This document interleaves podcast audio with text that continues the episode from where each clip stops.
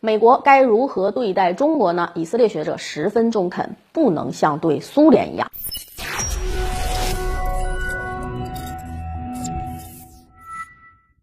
大家好，欢迎收看今天的节目，我是马岩。古希腊时期学者修斯底德有一个论点，就是修斯底德陷阱。我们视频节目已经反复说过多少次了，至今呢还是在国际政治中被沿用的，就是称一个大国新崛起的时候，必然会对现存的大国视为挑战和威胁，于是呢两个大国之间呢这样不免的发生对抗，还有极有可能发生战争。这一论点刚又被现代一位以色列学者采用了，呃，以用于形容当今的中美关系，并对拜登政府予以劝诫。啊，权哥有用啊！休斯底德陷阱。根据中国日报网近日报道，以色列前外长托莱多国际和平研究中心副主席本阿米在媒体发表了一个文章，表示美国对中国具有呃错误认知，对中国奉行的是错误的政策，试图对中国发动冷战呢也毫无意义，并指出美国必须放弃大国沙文主义言论，不要像对待苏联那样试图打败中国，而是应该承认中国的合理关切和诉求，避免两国之间的。战争，从当前中美两国这个国家实力还有发展的势头来看啊，中国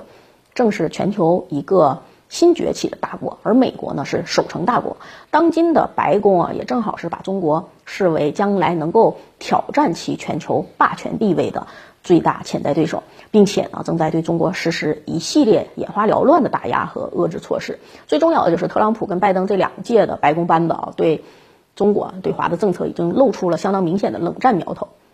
恰好就如同本阿米所说的，美国正在把中国当成昔日的苏联。仔细的梳理一下如今的美国用来对付中国的那些手段，你就会赫然发现啊，除了热战以外，其他能用的举措都几乎都已经用到了极致了。经济层面，拜登仍然是延续着此前对中国商品加征。高额超高的这个关税，也仍然是以半导体芯片为主的这种高科技产业实施的禁令。此外呢，还企图打造一个既在中国周边，又要把中国隔离在外的经贸圈子。最近呢，美国负责中国事务的高级政策官员就表示，华盛顿希望在印太地区确立一个经济合作的共同目标，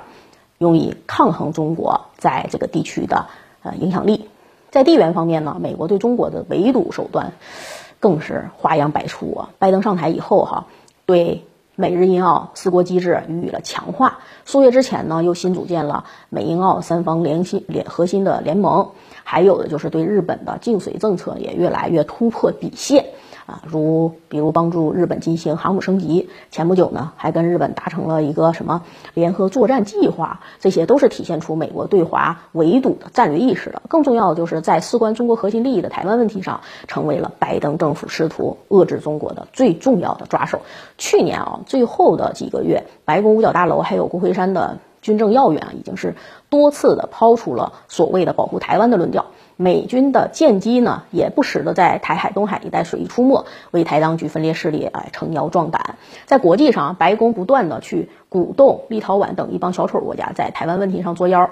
在面对中国、对付中国这样的一个事儿上呢，美国穷尽一切手段。可到头来呢，基本上都是失败收场，呃，或者某些方面，即便是对中国造成了一些实质性的负面影响，可效果呢也十分有限，同时还常常严重的损及美国自身的利益。比如说是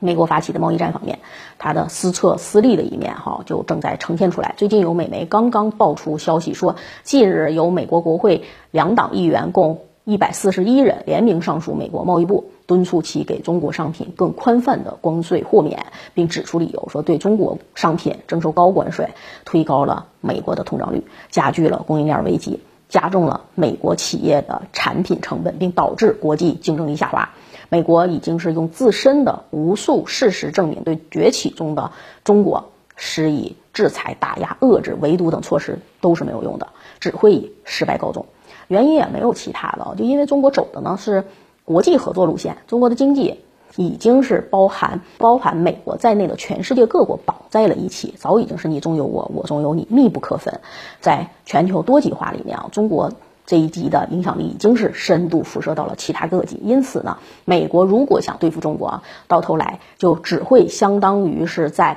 对付美国自身，或者是说说啊对付全世界。这就注定了美国对中国的冷战把戏，他是根本玩不下去的，玩不转。这位以色列学者的话很对啊，不过有一点忽略掉了，就是美国虽然视中国为对手，可中国却从来没有想过把美国或者说其他的国家树立为自己的对手。中国的所作所为啊，一切都是为了自身不断变得更好，让本国民众生活更幸福，而根本没有要胜过或者是取代美国的想法。有句俗话说得好啊，“